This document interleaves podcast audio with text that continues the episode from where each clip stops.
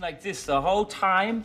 Okay, so Viago is a little and dusting, you did pedantic. the washing and the rubbish. I did that. Deacon on dishes, and it still hasn't moved in five years. He was an 18th century dandy, so he can be very fussy. Negs and negs. went in the lounge the other day, and there was blood all over my nice antique couch. Which one, the red one? Well, it's red now, yeah. If you're going to eat a victim on my nice green couch, put down some newspaper on the floor and some towels. It's not hard to do. We're vampires. We don't put down towels. Some vampires do. Well, not too serious ones. When you get the four vampires in a flat, obviously there's going to be a lot of tension. There's tension in any any flatting situation. It's settled then. We'll all do our jobs, starting with a certain deacon. I will do my dishes!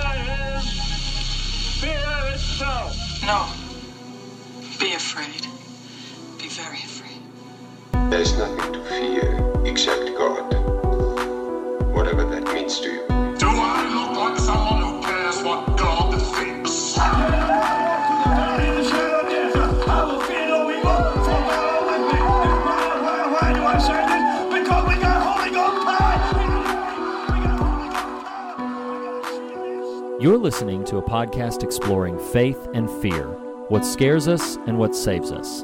This is The Fear of God.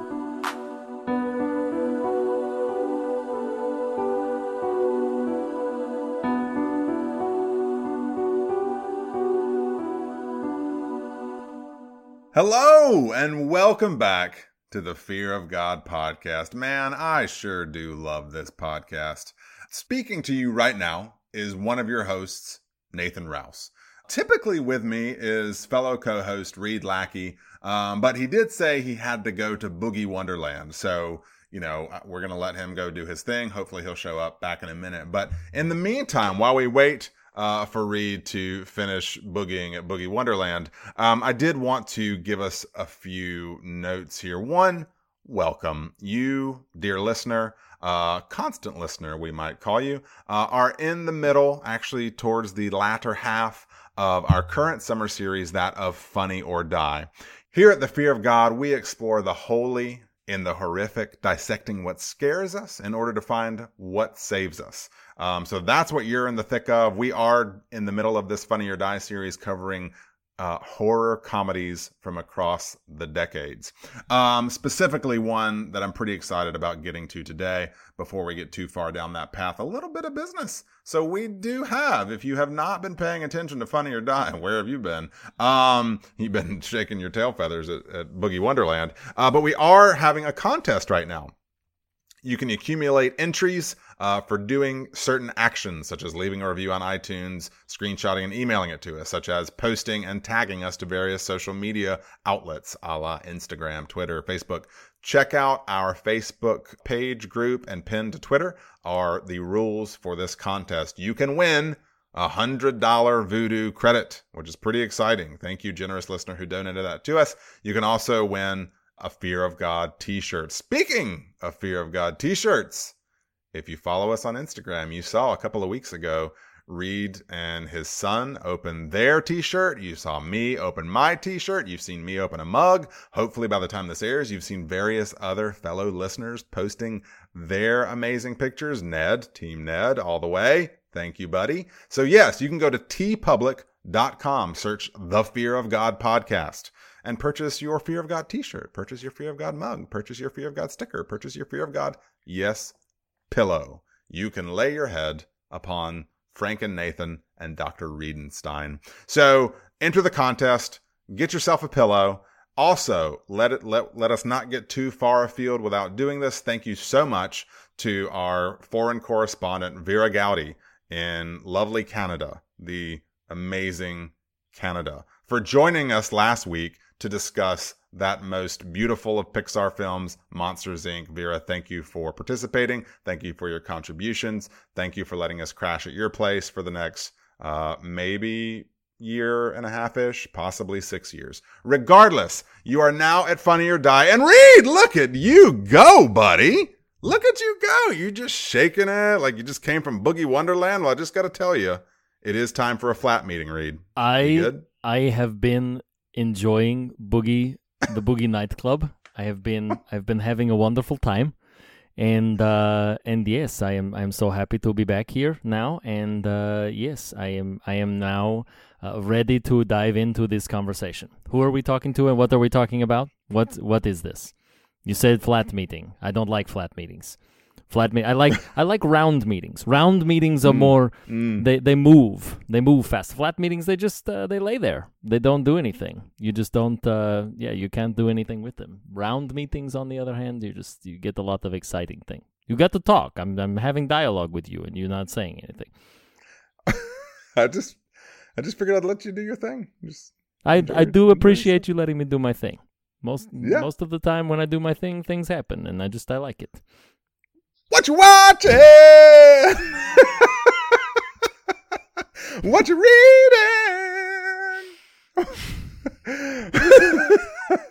what you listening to? oh, that was beautiful. That was beautiful. Oh, that was so Oh, Hey, that's buddy. funny. Hey, buddy. Hey, man. Hey, what you watching? What you le- What you reading? What you listening to? So, Nathan, we're going to be talking about Read. a lot of fun stuff in this episode. So, Yeah. I figured I would lead with some heavy, heavy stuff.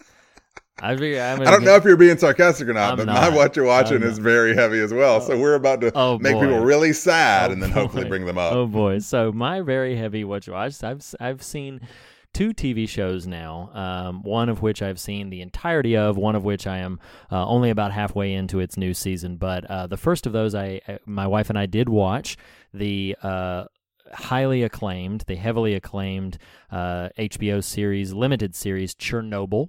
Oh, Yes. Um, I did start Chernobyl. so so I've seen that. Um, I will say How many? How many episodes is that? Five. It's five, and they're Okay. they're they're an hour ish a piece.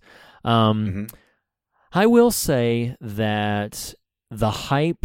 It was real uplifting, It, wasn't it it? was oh so so uplifting. Yeah, so so uh, it's got so much wonderful things to say about all of this stuff. Um, I will say that the hype kind of put my expectations in an unrealistic place. It is very good. It is very strong.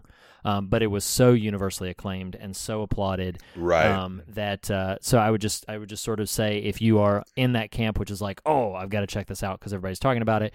Um, maybe maybe you'll love it. I do think it's there's so much to praise about it, but I think just for me, uh, the hype kind of got to me. Though there are some undeniably powerful and affecting moments in it, some powerfully affecting images in it, um, and Hey, fill me in real quick. So I watched the first one, and Okay, I've not gone okay. back. Um, and I'm gonna voice this note, and then let you finish your r- overall opinion of it.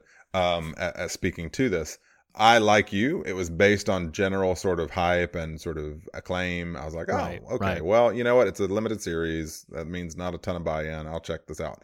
Um, the first episode, I I probably started later than I should have. I really really struggled to stay awake. It is Uh, gorgeously, yeah. sh- yeah, I- it's gorgeously shot.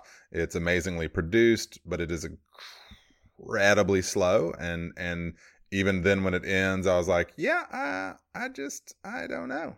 It was kind of like not narratively quite compelling enough to propel me, and was Right. definitely more paced in such a way that I'm like, ah, that was that was hard to get through. that never changes. Oh, okay, So good to know. so so that is I mean, and I'm not that's not a a Yeah, no, I- I ding hear you. against it, but yeah, you do have to sort of be on board for the wavelength, particularly episodes three and four. Uh, my wife and I were both kind of like pressing through because of the investment we'd already made. Um, Right, okay. Now, now I will say Now, when you say three and four, is it just because the, the the the sort of propulsion downshifts even more? yes. Oh my goodness. um, I will Wow. say yes. no, it's true. It's true. Episode three, I was sitting there. I was like, okay, like I don't know, just they're just. have we changed? Have we changed scenes yet? I'll just. just everybody's just talking about like stuff's happening and it's bad and we don't know what to do. Um, s I I will say that the fin- the final episode, um, which uh, this is not too much of a spoiler. It's a natural event. Uh, the final episode features sort of the reckoning for everybody involved in this, like a very public sort of examination and explanation, et cetera, et cetera. That episode is really strong with some really strong moments in it. So I do feel like it upticks in that fifth episode, but but I'm I'm not going to pull the punch that like getting there again, beautifully produced, wonderfully shot, wonderfully acted, wonderfully scripted, deliberately paced to a degree that like yeah, you kind of have to just be ready for that. And if you're ready for that, it's it it's very effective. Um, but if you're not ready for that, or like you mentioned, late at night, uh, likely to struggle. It yes. It was it was it was a struggle. So um, so you've you've kind of you've kind of um you know you you've helped me determine if I want to keep going. okay, all right. Um, so the next thing that I was mentioning, uh, just right in these you know same lines of just joy and abundance, you know, like we talked about last week, um, is uh, also started the new season of *Handmaid's Tale*. Oh yeah, So, you, yeah. yeah. So Between just- the three of us, when I get to mine, we are checking the boxes. Oh my gosh! I just I figure I'm going to line up about four Holocaust documentaries after this and just really Oh. really make a month of it. Um, but no, in all seriousness, one thing that I do like about the news now, I, if as I understand it, if I remember Is this correctly, three or is this four? I can't remember. this is this is three, and I believe you have not finished two. Is that correct, or did you finish? I, two? I, no, no, no. I jumped out. At, I think episode two or three of two, and I, I don't. I don't know. I might get back to it. I might not. So I'm not going to go into too many specifics, but I will say one thing that I'm appreciating this season is it is still very heavy drama, but they feel like they have to me it feels a bit like they have pivoted away from just the morose oppressive well no it's still the worst Oh, but okay. but um, they've pivoted away from a tone of morose, oppressive drama and have leaned a little bit more into uh, thriller, suspense thriller.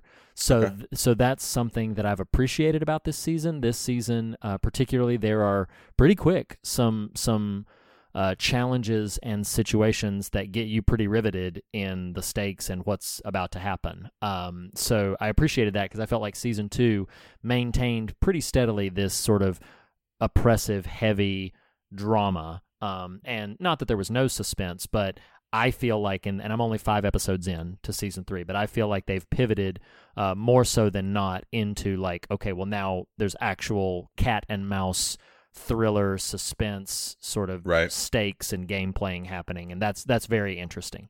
So yeah, that's Um, what I'm that's what I'm watching. Under under his eye, my friend. Praise Um, be. There you go. May the Lord open a new. oh my goodness. Okay. Yep. Yep. Um, we get we get we get it. So, May the Lord open. oh my goodness. Um, so my what you're watching, like it, we we really are, we really are doing the murderers row here. Um, I decided I know what you're that somehow I thought my soul could handle. Um, and I'm only halfway through. I'm only halfway through. So We're gonna go into what we're gonna go into what we do in the shadows like in tears. I know. Yeah, we might. Um, I I did. Um, I don't know. I'm I am a glutton for punishment. I am masochistic. Yeah, that's the right word I'm after there. Um, I am a believer that we we reckon with our national past and its incumbent burdens. Um, I did decide to begin when they see us. Um, Mm. uh, made by Ava DuVernay, who, you know, um, say what you it, did. You end up seeing Wrinkle in Time? I st- uh, to this day, still have not seen it. Uh, just Um, the the tepid reviews kind of Yeah, delayed well, it a bit. Yes, narratively, it's not amazing in terms of just general story propulsion, Okay, but visual, visually and production wise and directorially, it is amazing. Like my the just two episodes of When They See Us have just further cemented my high, high, high esteem of what she is capable of as a filmmaker. It may seem like, and maybe it is true, that I just throw myself in front of the bus. Um, on on media sometimes, and my wife kind of gets onto me. She's like, "Why do you do this to yourself?" And I don't know that I really have an answer for that. We've established Um, that you're masochistic. Clearly, I mean that's. I the- guess. that's. Um, but it feels more important than just pure like masochism. But um, it's important masochism. much like episodes nine and ten of The Haunting of Hill House, when I am watching this thing, in this case, when they see us in a room by myself with headphones on, openly weeping, but I think I'm quiet enough. and my wife, after the fact, she's like, "What are you doing?" I'm like, "What? What do you mean? What do you mean? I'm fine. I'm fine. I'm fine. I'm together." She's like, "No, I, I just heard you, uh, just like weeping." So, um, the first episode of when they see us will, if you have a soul to be stirred, will will just shatter it. Um, and- Yeah. and and and if if you're like me at all, uh, leave you rather a mess. Mm. Um, it, the second episode is still just as competent film craft wise. Its last 10 or 15 minutes likewise did the same. Read, this is um fair warning if like me you are highly troubled by our nation's current uh commander in chief. Um episode 2 of this series will just we'll just we'll just strap that feeling to a rocket and shoot it into the stratosphere. Oh boy. Um, yeah, yeah, yeah. That said, uh, you know, again, there's two episodes left. It's a four episode miniseries. I will finish it because it's masterful film craft. Um, and I feel like it's just one of those important stories that I need to be more privy to and aware of. I know you've seen the Central Park 5 documentary. I think at this point, I'm going to wait until I'm done with this and then probably watch that. But okay, sure. yeah. um, but but what a powerful story, and and Yeah. I I am, and I think you would say this of *Handmaid's Tale*. If maybe not Chernobyl, I do recommend like our listeners who are generally thoughtful, uh, not just people but media consumers. I do think if you have Netflix and you feel like you, I. I I, although I suppose I should caution, um, *Handmaid's Tale* was different for me because at least at the time it felt kind of distant in that sci-fi kind of way. Although that gap started to close over time. Mhm. Um, when they see us does not feel science fiction at all. It feels very Mhm. present. It feels very of the moment. It feels very important and significant and wrenching. And so, fair warning: if if if you are easily troubled by narratively troubling things, you you may have a hard time with it. I, I mean, I did, and I I kind of do, but it's it, it felt like important work. So anyway, that's That's another. Ins- that's another Yeah. installment of what you watching, reading, listening to. What you, what you watching? let's put a smile on that face. oh, we should cover that sometime. Um. So, yeah, that was. uh, Yeah, yeah. Funny ho- or die. It's like, yeah, in the in the timestamp notes, it's like funny or die. Yeah, so we start off talking Chernobyl, Handmaid's Tale, and When They See Us. Real laugh riot over at the fear of God. Man-made environmental calamity, uh, gender terrorism, racial Oh. terrorism. Yay! Oh, Lord. So, uh, why don't why don't Nathan? Read, Why don't I just do this? go, go for it, brother. Ladies and gentlemen, welcome to another installment of hashtag TV Guideposts brought to you by the Fear of God. Yes, indeed, we are still in Ash versus Evil Dead Season 2, but concluding that season, this very conversation with the final two episodes and the first episode of Season 3, wherein we discover if Ash finally gets rid of the demon Ball once and for all. That rhymed. Welcome. Is that it? and it's over. TV gonna- I'm gonna let that be it for that one. To be like let that like yeah. So so yeah. So we are back we are. in in Ash versus Evil This Dead. feels like a this feels like a an odd pivot from where we just were. when, when, when they see us Chernobyl and Handmaid's Tale, it is Ash versus Evil Dead. Listen, it's yeah, I'm in the butt. This is really all about like just these, you know, uh, it's all about vanquishing evil with your chainsaw hand and your, your sidekick buddies. Um, so yeah, we are talking in this installment about, uh, as I mentioned, the last two episodes of season two. Called Home Again and Second Coming, and then the first episode of season three called Family. So um, I did this when we when we uh, concluded season one. I had mentioned as we started this that season two is my favorite overall season of the show. How did you feel about its general resolutions, conclusions, and whatnot? Good question. No, I I um where I'm at is roughly the middle of season 3 and even just reflecting on notes from 2, I don't know that I would disagree with you in total. I mean, this it's just these last couple episodes really really click along and a real fun Yeah.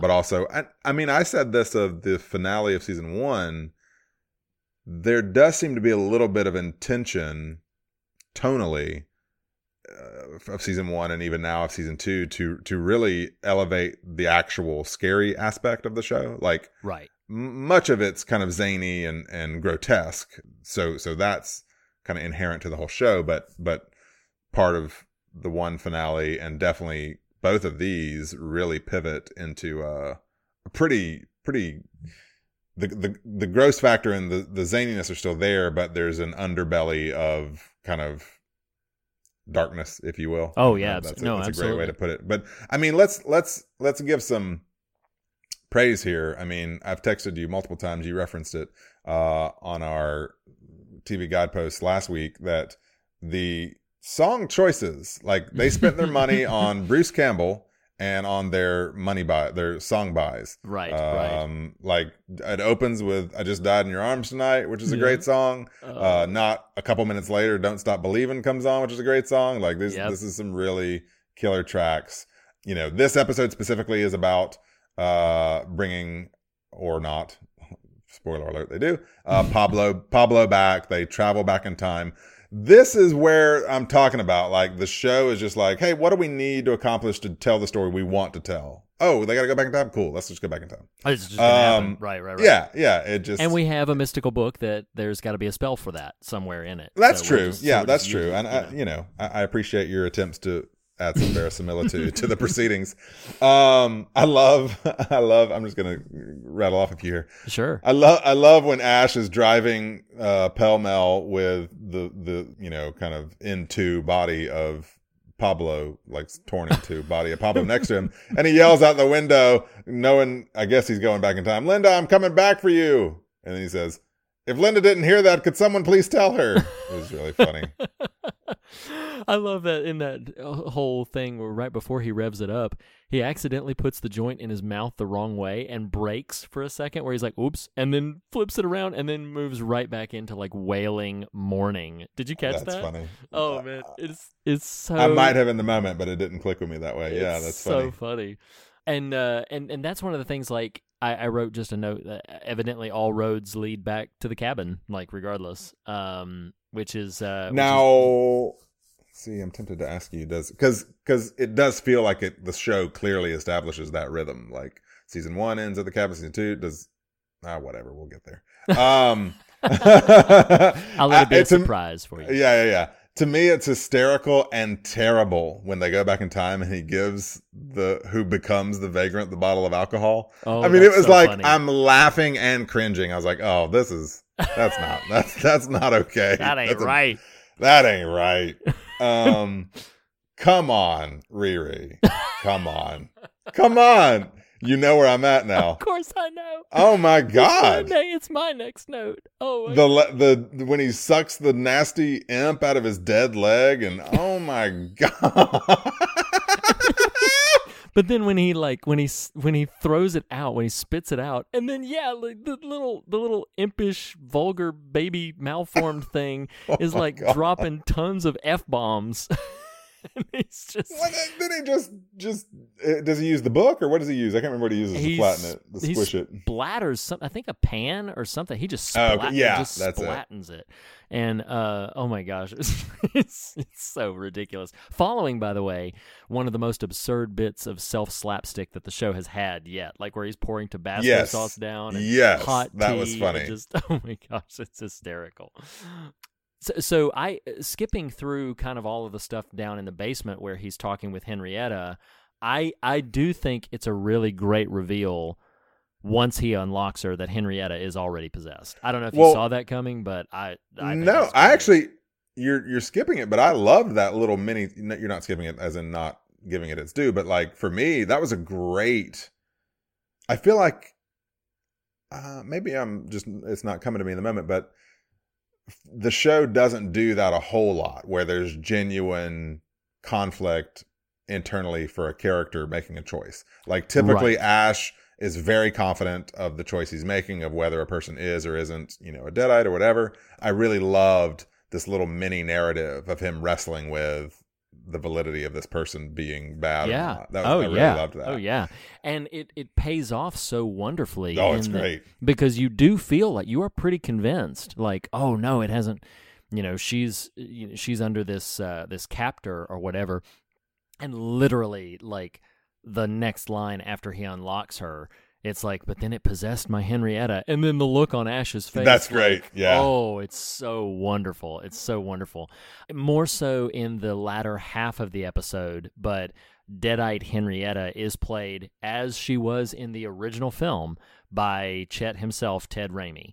That's the big reason why they wanted to bring that character back is because in the original Evil Dead film, he played that role because they had just run out of actors and he's the director's brother. So the director was like hey hop in here and do this thing.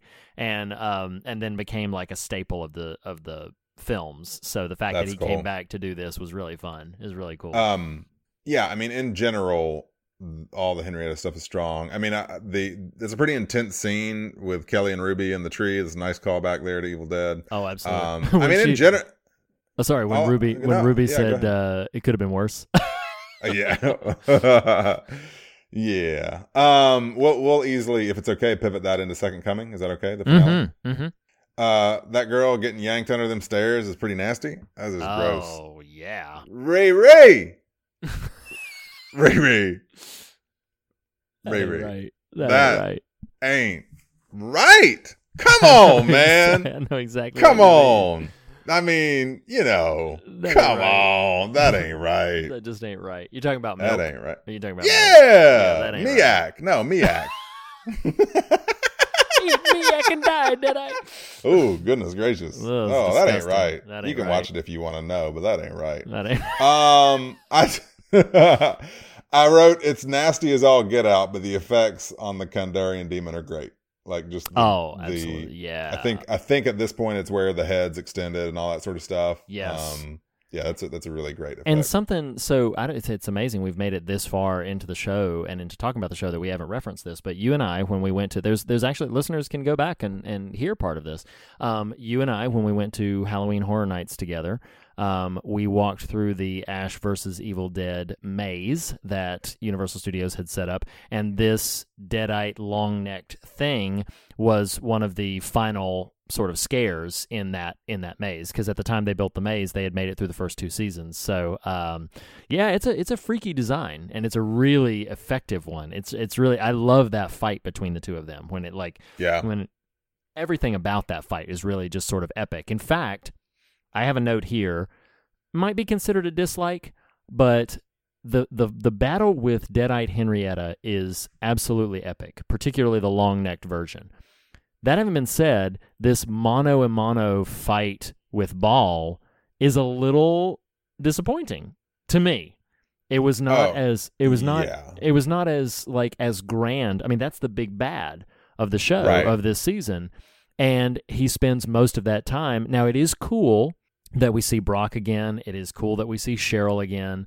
But that whole like fight thing, even though Yeah. it end, and ends in a fun way, it's it's underwhelming. And I mean that's uh, you know again that's just that's just me. We've Well- seen so many things, but I mean, now again, it's it's credit. It may sound double double speak here, but the show is so good at just keeping the conveyor belt moving in terms of narrative and sort of plot elements Sure. that occasionally it also learns maybe from its mistakes, a la Officer Fisher in season one, but also like I personally never the uh Baal's capabilities, you know, the the skin you know, skin suit Right, type right. idea is is strong.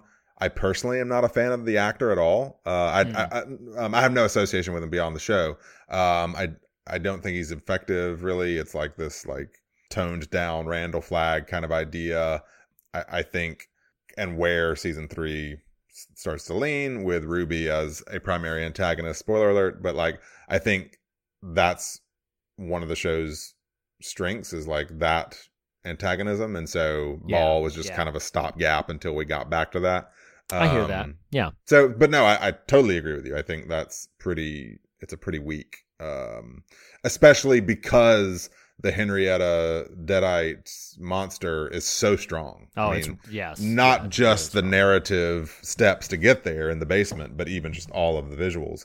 Now, when does present Ruby get shot? Is that before the big fight or after it? Present Ruby gets shot first before the big fight when they're back in Ash's house. Okay. Yes. and so yes. and that's when we learn that she's no longer immortal and it is Right. interesting because like we still get ruby as a character but it is it is interesting that future ruby really had started to i love her line you're an all right sort of person sort of Well, great. I mean, yeah, I'm staring at that note, and then she she quote unquote dies, and then she says, "I'm not dead, you dumb bastard," and he says, "You could have fooled me. You were really still for a minute." he looks so taken aback he's like oh that was really weird i'm sorry yeah, that was great. funny. uh yeah that was that, that's really nice um but i think um i think yeah it's it, it is interesting and i don't want to i forget exactly where you said you were in season three i will simply express without specifics that i i i dig ruby in the first season a lot i love what they do with the character ruby in season two i have mixed feelings not all love, not all hate about where they go with her in season three. Sure. So you'll you'll see. well, and. I, yeah, I mean, again, I, I, I'm probably about five from the end, but I, I don't, I don't position this as a knock against the series by any means. But she's just much more interesting as a character in the form where we lose her uh, than she is as a primary antagonist, and and. Um, although it is funny, you and I talk about this online or you know via text off pod, but like uh, re-listening to our conversations about early episodes and the note about Officer Fisher's passing and how this show this this show isn't the reset show. And I'm like, no, that's that's really all it is now. It's like Yeah, Pablo's dead, no, he's back. Ruby's dead, well now she's sort of back. You know, Yeah, it's just yeah, it's yeah. it's pretty funny.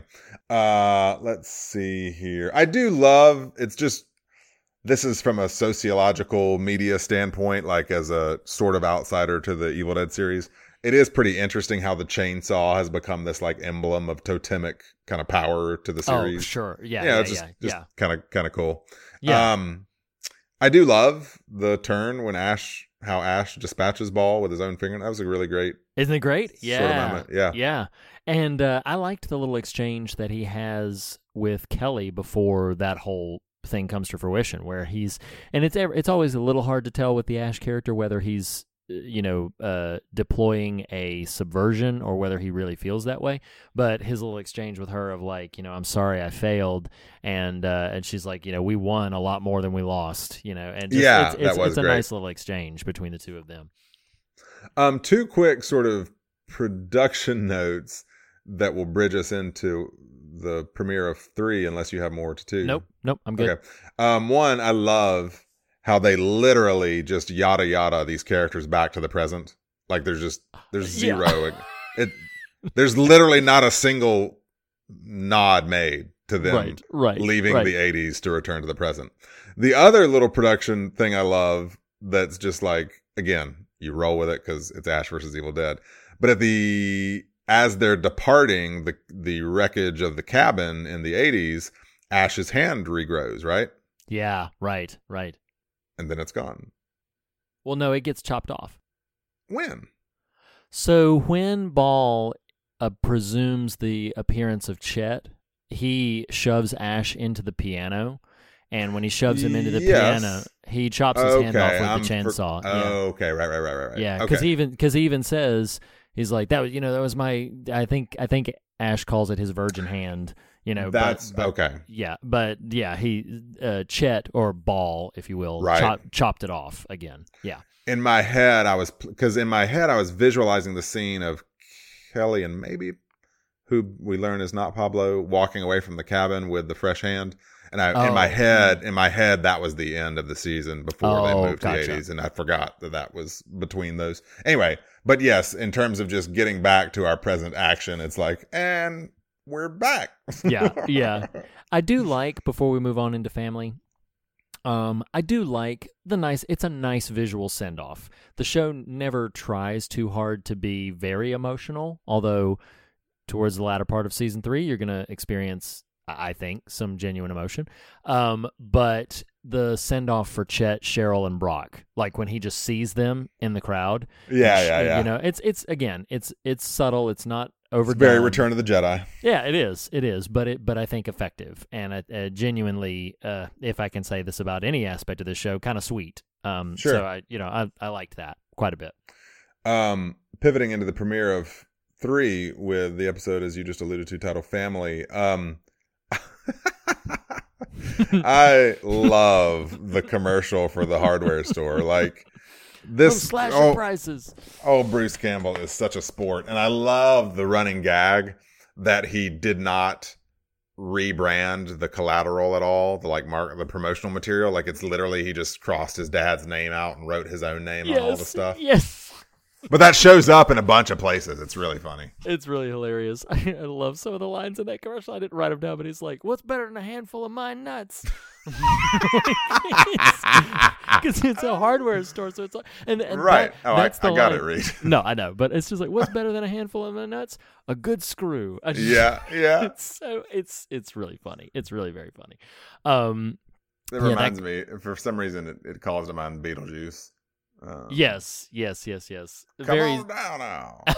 She wants to go. um, I uh, so so I do I do love the way that that uh, premiere just sort of kicks that all down. Okay, he's settled into Elk Grove. Life is as normal as I guess it can be, and but then they pivot into the uh, you know the high school uh, with who we learn is actually I mentioned last week when we were talking with Vera about the show that uh, you know there was a plot line that was going to be you know Kelly was going to be revealed as Ash's daughter, and so they pivoted away from that and just went ahead and gave him a completely different daughter, which I think was a, uh, was a smarter choice in oh, the yeah, long run. Definitely.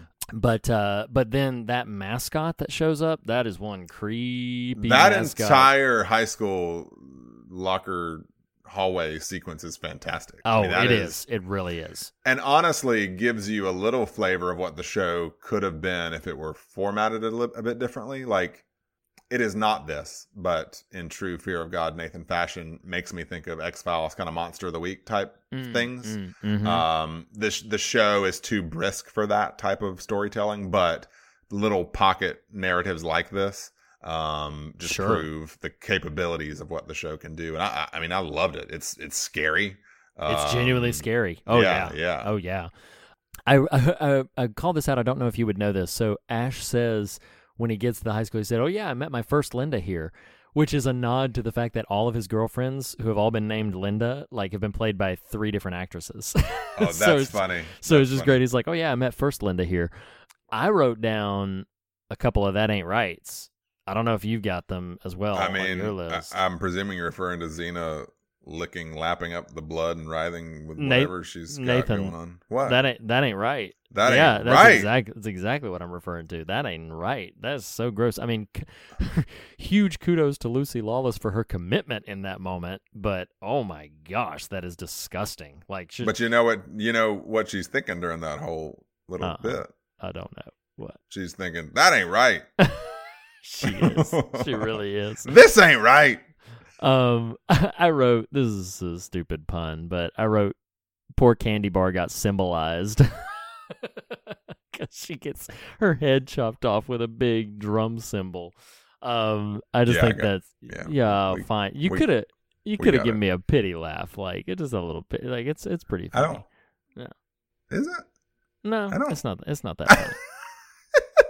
But then you get There oh you my go. gosh! But then you get this. This is that ain't right. Then you get, and I knew it was like the first time I watched this through. I knew what was about to happen, and I was like, "This is this is gonna be so disgusting."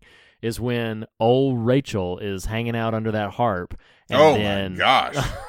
that is a that is a a a prosthetic like foam latex rubbery face that they have just shredded and it is so disgusting and it would be hard. It would be difficult for me to like track every one of them at this point. But to me, that would be in a maybe top five kills of the series. Like, oh it really is oh yeah it is so disgusting it is so disgusting it's great i mean it's it's wonderfully executed but yeah it's really disgusting.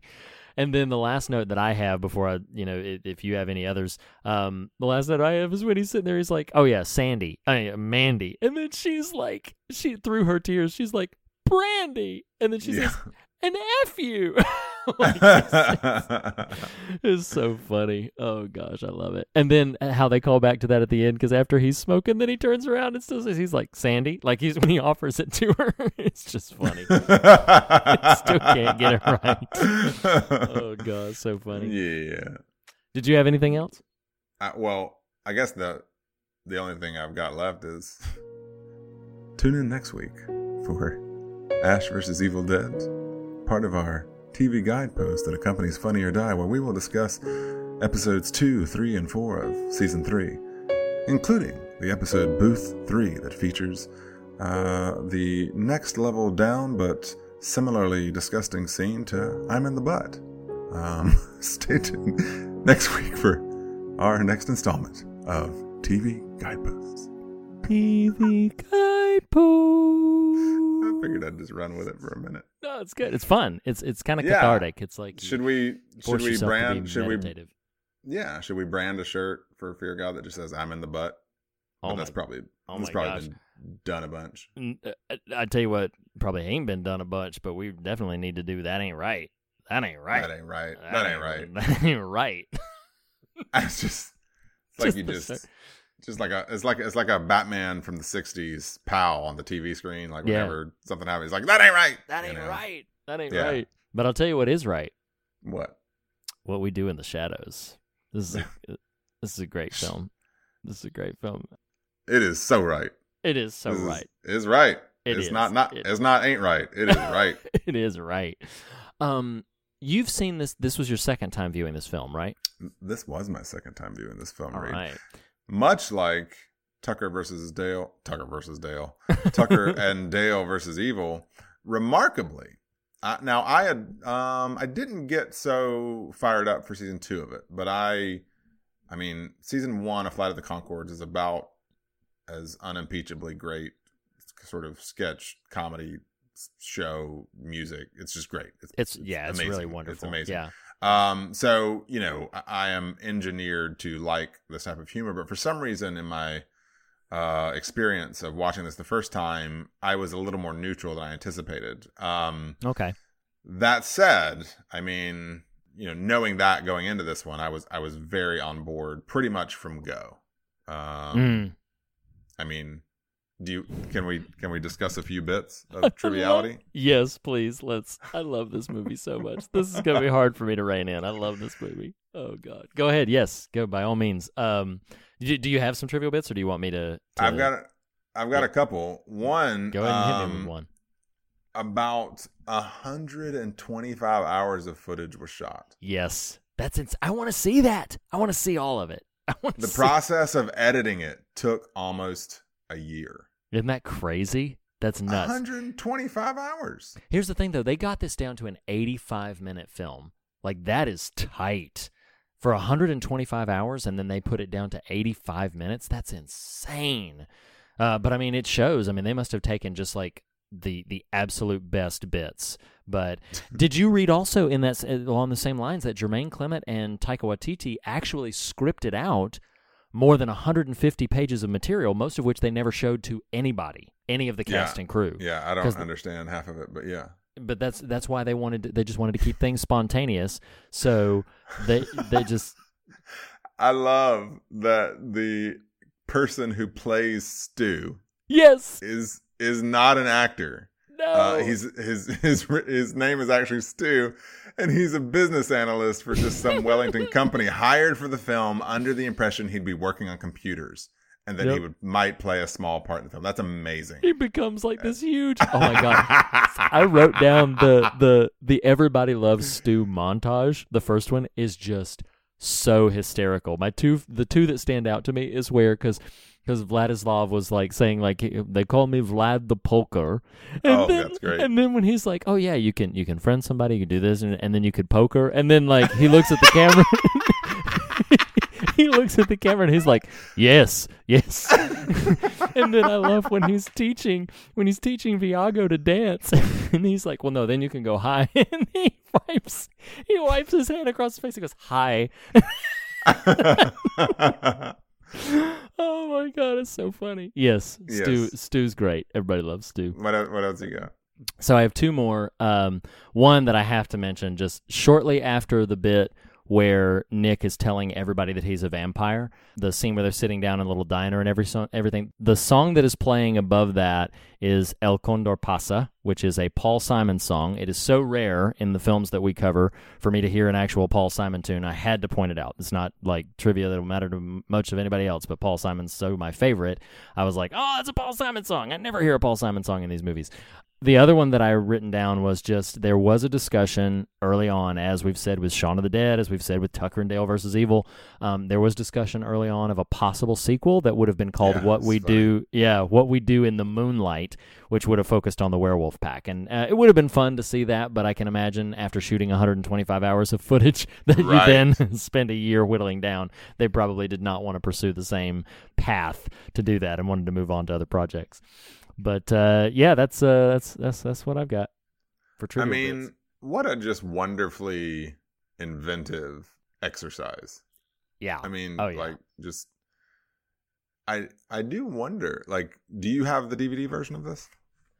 No, I've only ever seen this through streaming platforms. Um, like, I, I wonder if I wonder, and listeners who might have it, I wonder if the Speak Up, if the DVD has like a bevy of extra footage that, that Oh, they that'd be did produce and did. put on. Yeah, I wonder if that's the case.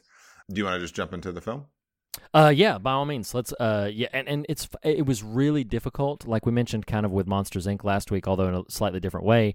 There are so many small, like sort of blink and you'll miss it bits that are that are just Oh, really hysterical. And and Yes. all that I wrote down to sort of capture capture that is just it is a film that re- that rewards rewatching. Like the more you Yes, rewatch it, totally. you catch different things, you laugh at different things, because it really is like a laugh a minute. It's very very effective and uh, just oh so insanely clever. And we've talked before about like how Tucker and Dale versus Evil was just really sincere and it wasn't very cynical at all.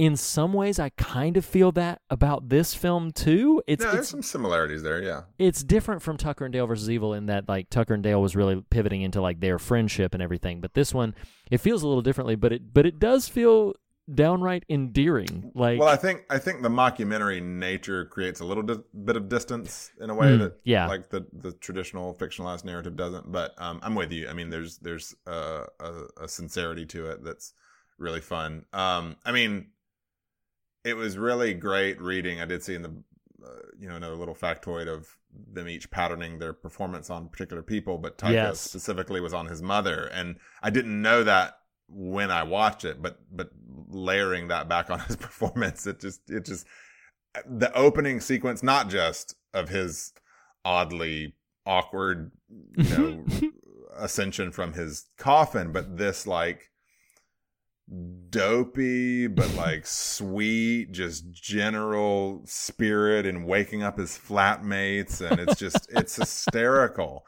and his like real trepidation at opening the blinds to look outside it's oh gosh it's funny he opens the um, door on Vladislav, and Vladislav is like off, off in the distance, swarming with the all familiar.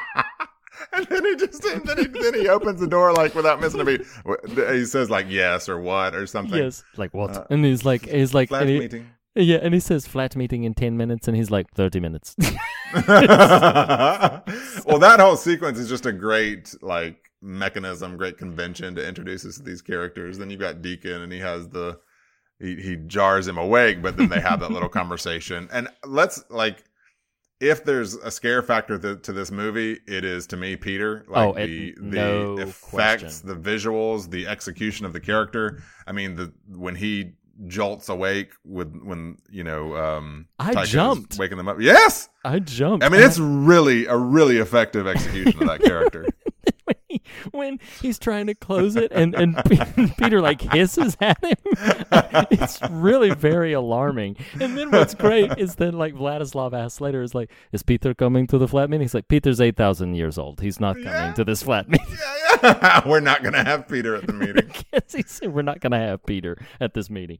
Oh my gosh, it's so funny. Our- um, Our Yeah. our conversation is basically gonna be just highlighting funny moments, but one of those for me, like, so so a general note is the general absurdity of this whole operation is the charm, right? Like it's Yes, so yeah, absurd, like the the randomness of things, but but not just the absurdity and randomness, but it's the commitment of the performers. Like specifically, this is a super tiny little corner of the movie, but Taika Waititi's commitment when let me find it when he gets shot with the arrow down the hall. I mean, just the physical comedy of him stumbling into the wall and just like nursing his his leg. I mean, it's just it's great. oh my It gosh. is so great. It really is. I love, I love, love, love. There are two moments that I always. The, I'll come to the second one in a in a in a minute or two. But there are two moments that even before the rewatch that I would think of so randomly and would laugh just just randomly. One of them is during the flat meeting when when he turns to him and he says, "So we all have our little chores, starting with Mister Deacon." And then Deacon's like, "Fine, I'll do my dishes." And when he slams his on the table, he like he like rises up and starts to like hiss. And then,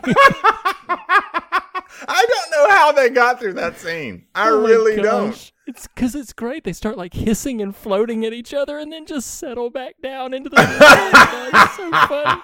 God, so like I would love I would love to see some of the just conversations about about that because the brilliance of that isn't so much that it happens although that is brilliant. It's it's it's just the commitment. It's just like this is just how these people would be. Like this is Right, just what they would do. This is you know normal humans they bow up on each other like oh yeah well you or that or Right. they argue and they're getting violent well vampires it's the same thing it's just there's ex- paranormal abilities attached to it like floating and levitating and hissing oh my gosh it's hysterical It's so funny. Oh my god. So um uh I'll get to the second one in a little bit cuz it's a little later in the film, but I loved and I had forgotten, but I loved it's like, yeah, we have trouble getting into nightclubs because we have to be invited in. so it shows them just going from place to place, like, let us in, invite us in, you want us into our club. It was it was just really, really great. Oh my gosh. Um, let's see. My couch, the red one. Well, it's red now. Oh my I love, I love Jermaine when he's um, uh, I mean, of course, one an infamous line of "I go for a look, I call dead but delicious." But um, when they're talking about them being invited in places and his ambivalence when he finally gets the middle aged man to let him come in. You remember this? Th- so Uh, he's he's trying to so it's it's a sequence of it's a pair of scenes one is um he's at an angle at a window and there's a woman and he's his, trying to hypnotize her yeah.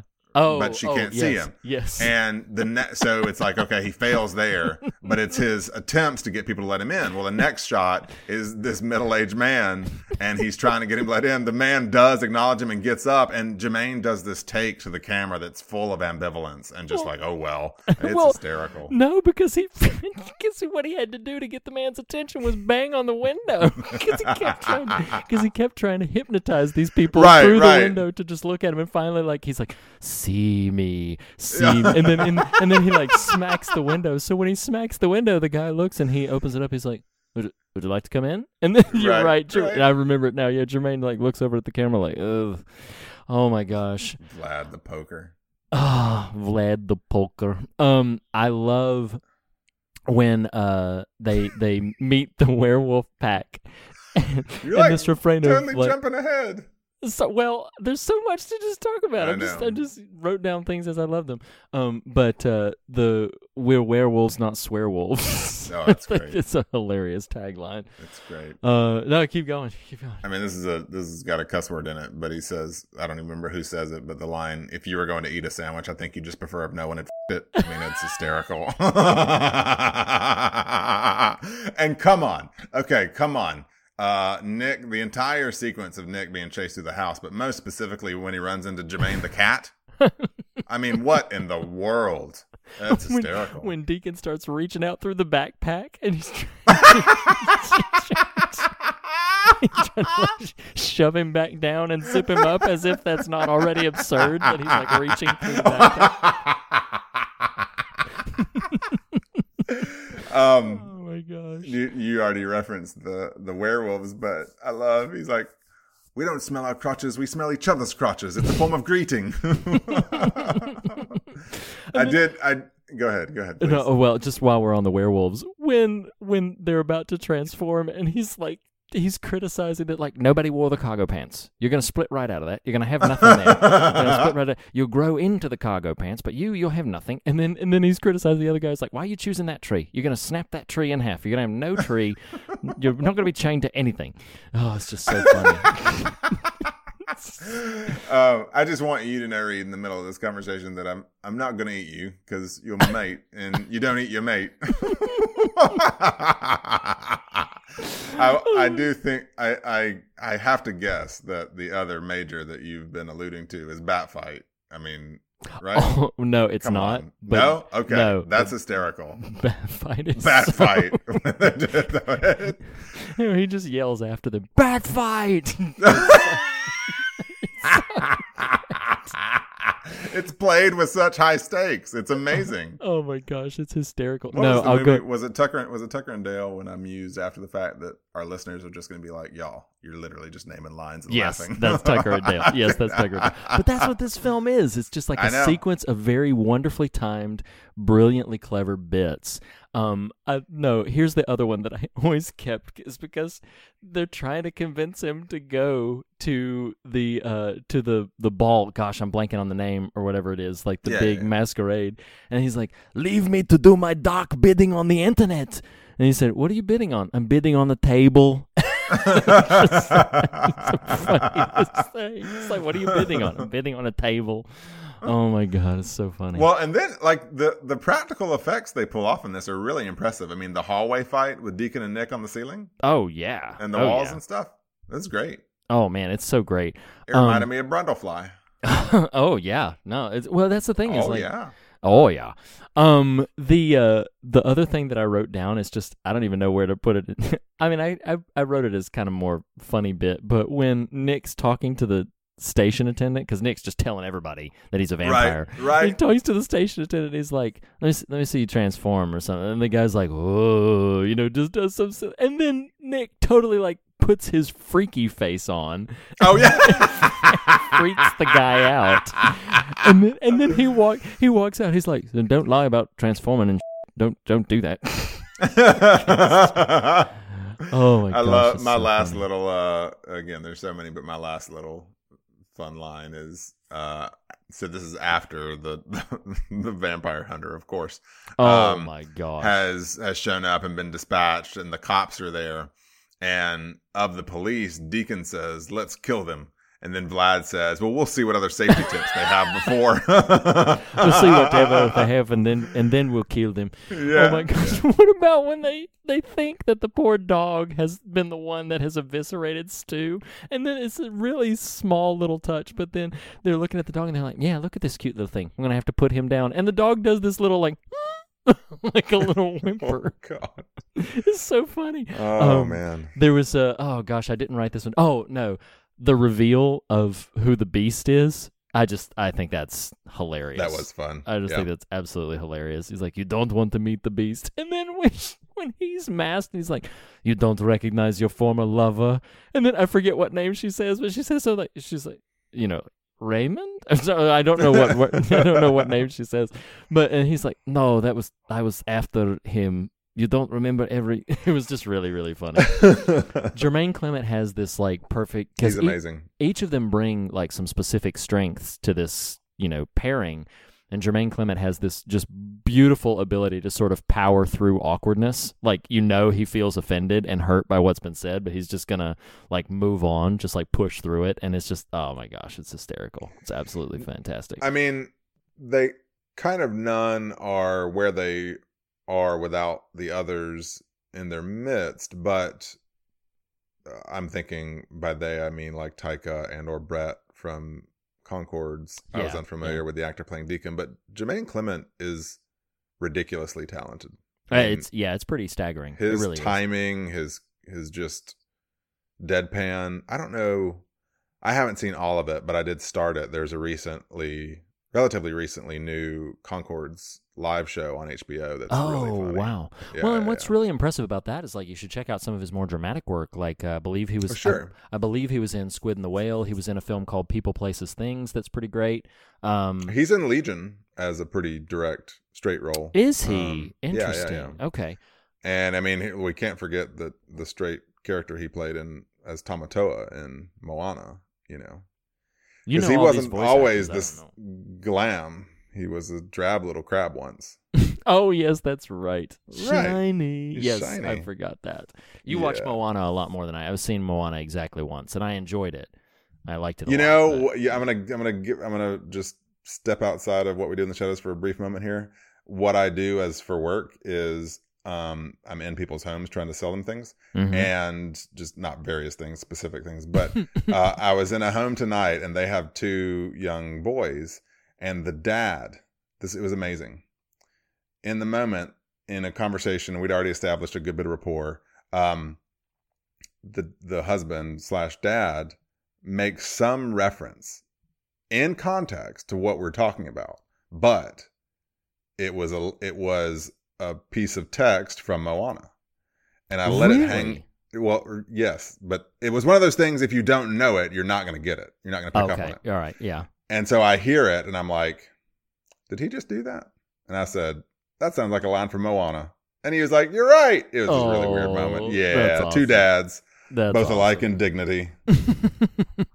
Um, anyway, what so- we do in the shadows, Jermaine, he's the amazing. Yes, he is.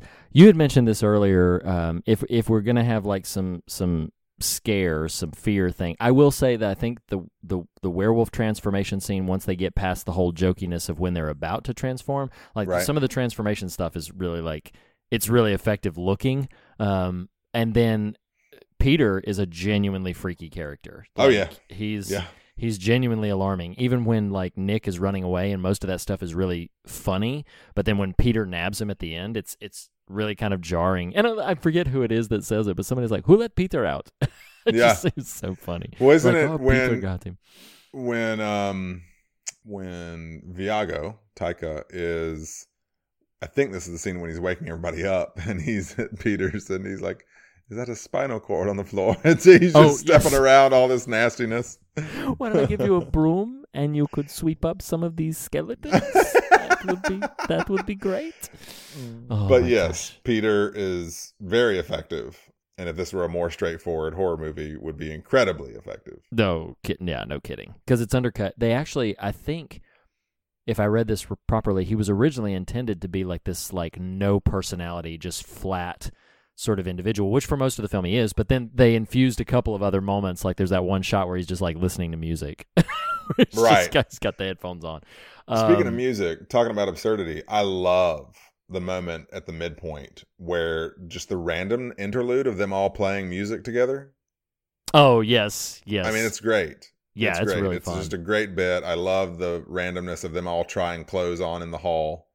Oh my Um, gosh. And how about when they're like the weird sort of little uh like I forget what the context is in this moment, but like all the little individual Polaroid shots where they're just or like all the little the little shots. Well, shots. it's yeah, it's because they can't see themselves in the mirror, so they're drawing pictures of each other, and that's, That's really right. ineffective, which is very funny. Uh, but right. then I think it's Stu introduces them to the Polaroid camera, which now they can see themselves. Yeah, yeah, Yes, yes. Oh, it's so it's funny. great. Um So I mean, uh, it, there's there's lots more that we could sort of say about the film. I don't know. Uh, well, let me let me ask you this. Um, so uh, th- there's lots that we could go on and on about this film's, uh, you know, wonderful bits. Uh, if you can't tell already, there's just it, it really is almost laugh a minute. But um, what's great about this, and I thought a lot about this because in our Ghostbusters conversation, we really struggled to sort of exact a theme, and I blamed that on initially on improvisation. I'm going to have to, uh, you know, like retract that because this film was almost entirely done through improvisation. I mean, they had some Right. setup stage, but I was surprised to find a pretty solid through line of the film dealing with like status and exclusion and inclusion and like uh, sort of your place within uh, the the status of your of your society, your community. Um, because they because they deal with that a lot. I mean, r- particularly related to the vampire thing. They make a big deal about the unholy masquerade. This is like a big deal, and who the guest of honor is going to be at the unholy masquerade. The familiars basically slave themselves with the intention of becoming a vampire. I love that shot when they like they Skype with his old master or with his old you know with his old servant. He's like, "You promised to make me a vampire. I'm 90 years old. you know, like it's too late." Um, but you know they slave and and they had that that character. Oh my gosh, I forget her name, but she Yeah. Like and and you know she keeps getting pushed Deacon's down. Deacon's familiar. Yeah. Deacon's familiar, and he's like, "Well, now Nick's become a vampire, so I'm gonna have to, I'm gonna have to Right. push you back a couple of years." You know, like, and she's doing all this stuff to try to get into it, but uh, you know, then when Nick gets turned into a vampire, you know, he treats it kind of like a posh club that he's been ushered into. Oh yeah, like uh, you know, like I'm a vampire, and he's like, "Yeah, i having a little trouble with my eyes, vampire eyes." You know, like I'm I'm having trouble seeing it, at uh, seeing around things, and so I do like, with that in mind, that the film dances around that subject matter so much. We talked earlier about its its general lack of cynicism, that it ends on such this overwhelming note of kind of mutual acceptance when the werewolves come in because Stu's right. one of them yeah, now Yeah, yeah. you know? And, and it's like yeah we had this pr- there there was the smell. You know i thought they were just going to come in and pee on everything. But but he's like but then the smell went away. And and you know it's like that's really what stuck out to me this time around is because i'm pinging as i'm watching the film. I'm like yeah they deal a lot with these kind of like social dynamics and class dynamics and status and and uh, value and importance and things like that and and and almost this condition where they're like wanting to demand respect and wanting to demand this sort of uh, n- notoriety and and uh, and power, if you will. But then at the end, uh, that does seem to kind of dissolve away a little bit, to even to the degree like, and it all kind of hinges on this character of Stu that everybody loves. But even when he like attends the unholy masquerade, and now suddenly you have these vampires like surrounding him, you know, not wanting to let people eat him, and it's just funny because it's you know it's not a very deep film in its intention. And like ghostbusters was crafted very much through a lot of improvisation. But it, again it just felt very interesting to me how much those kinds of dynamics of status and class began to show up and that the film would end on such a a broad stroke note of neighborliness and acceptance and and sort of mutual understanding as it were. And uh, and so I found that even more endearing a film I was already really enjoying and loving because of how much it was making me laugh than to have that sort of be the concluding tag. I, I just found it very delightful. I, I liked it quite a bit and uh, maybe the last thing I'll say about that and and invite your thoughts to that for this kind of context is uh, it really did make me consider the ways in which maybe we put too much value or demand too much value on the position we hold in the world around us, the posi- position we hold in the community around us,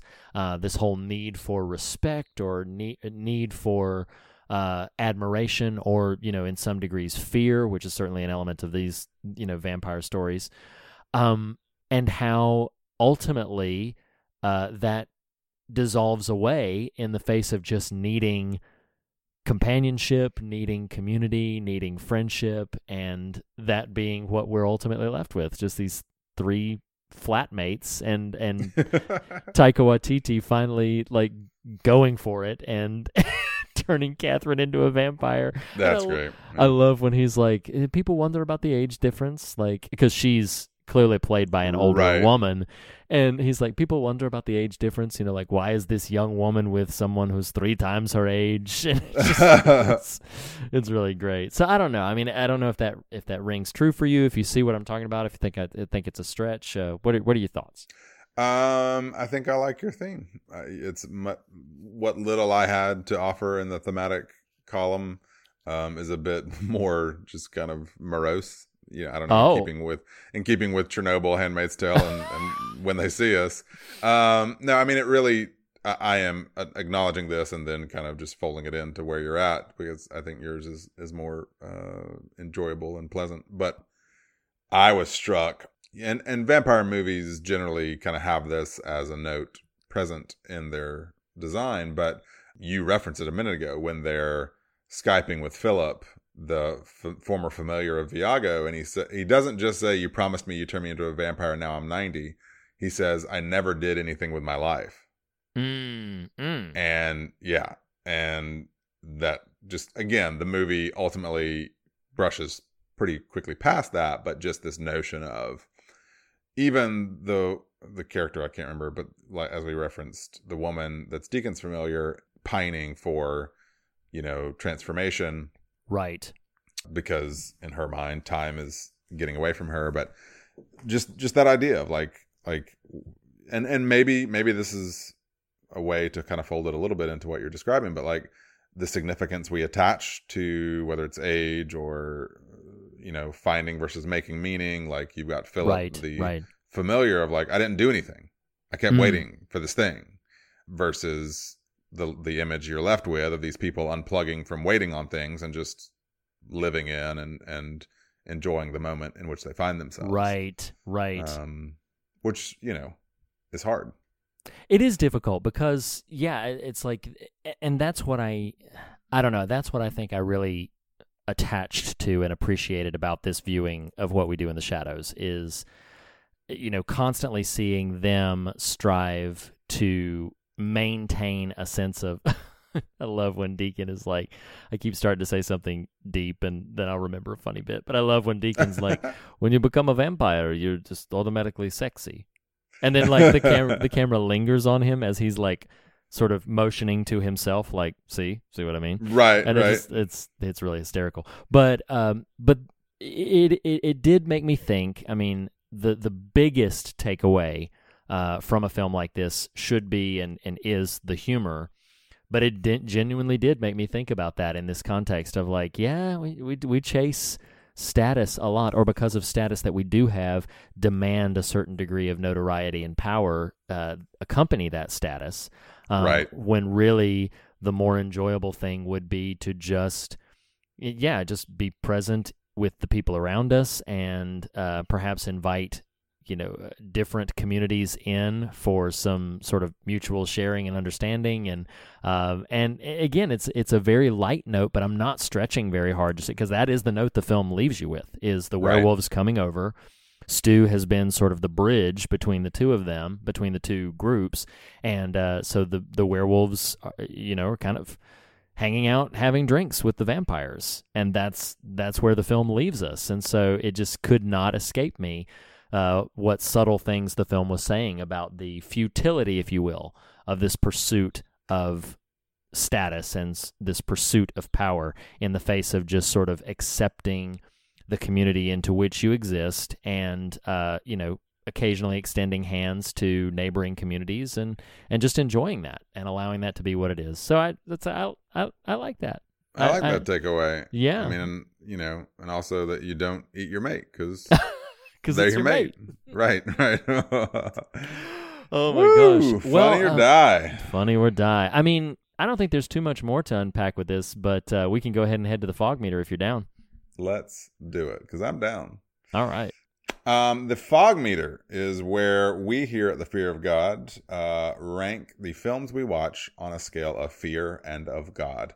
Uh, fear, i.e., how scary or not a thing is. God, i.e., how much substance, resonance, thematic richness there is. Of what we do in the shadows. Of the fear aspect, there's not nothing here. Um, I- Sure.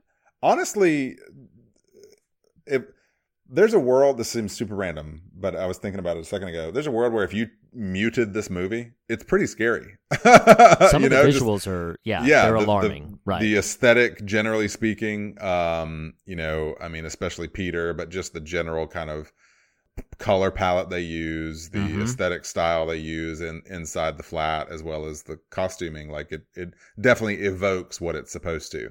Sure. Um, so I, I'm um, a, a two and a half.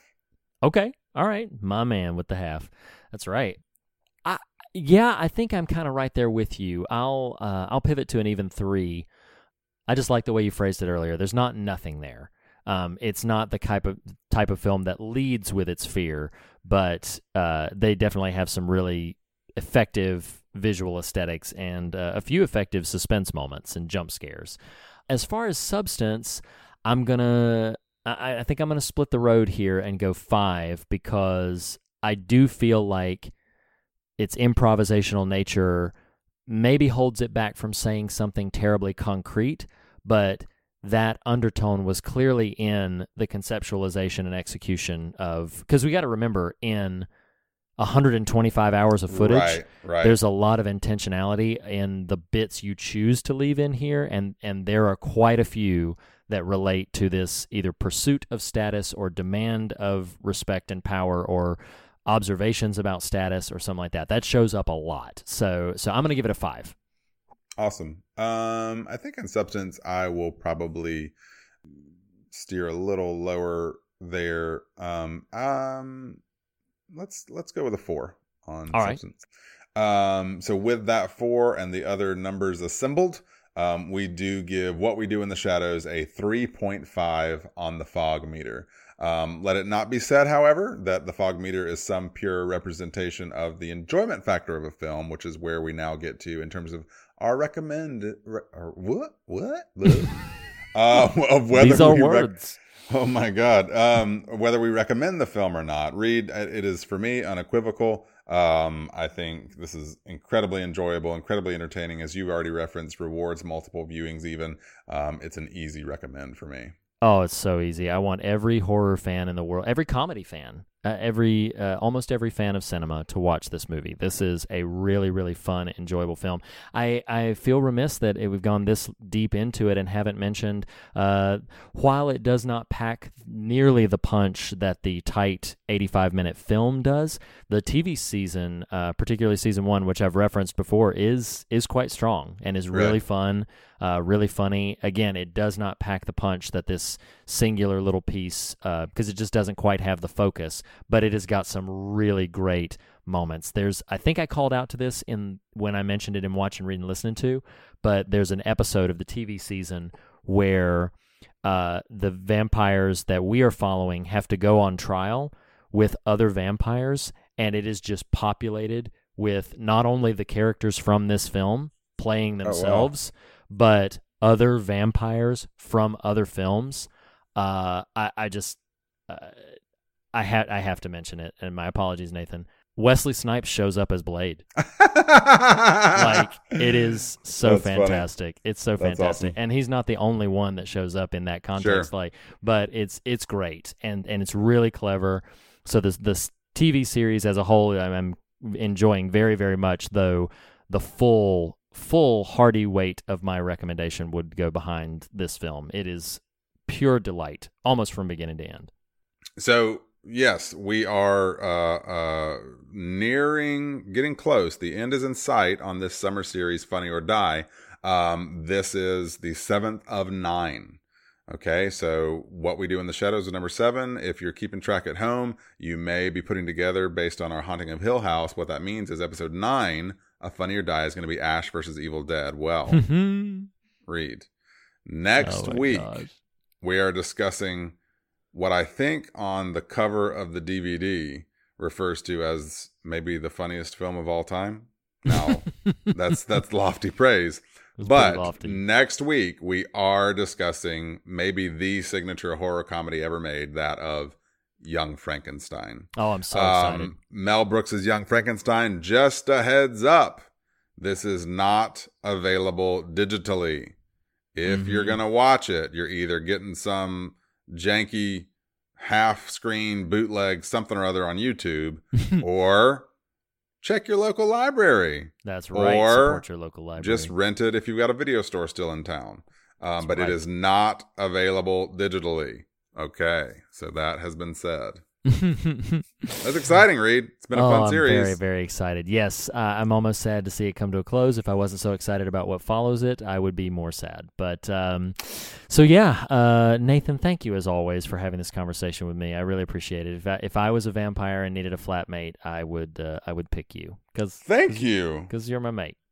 Thank you, bro. And then I will not eat you. I might, No. I might, I mean, it might get heated and we'd bow up and levitate and hiss at each other, but, you know, that would be the extent of it. Then we'd make up. Oh, um, awesome. Yes. Well, thank you for listening, everybody. We will see you next week for Young Frankenstein and our penultimate Funny or Die episode. Bye, everybody. Don't sing if you want to live long. They have no use for your song. You're dead, you're dead, you're dead, you're dead and out of this world.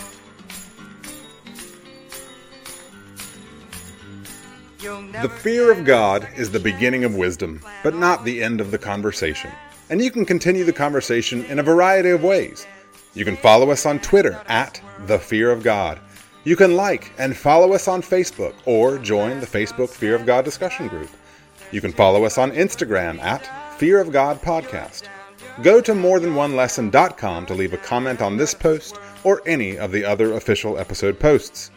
Email us at fearofgodpodcast at gmail.com. Our theme music was composed by Lee Wright and Reed Lackey.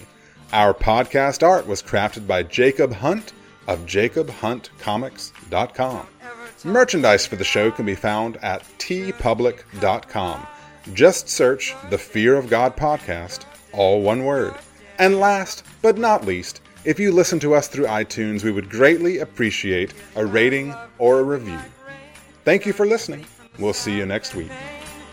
long gone, long gone, long gone, long gone and out of this world.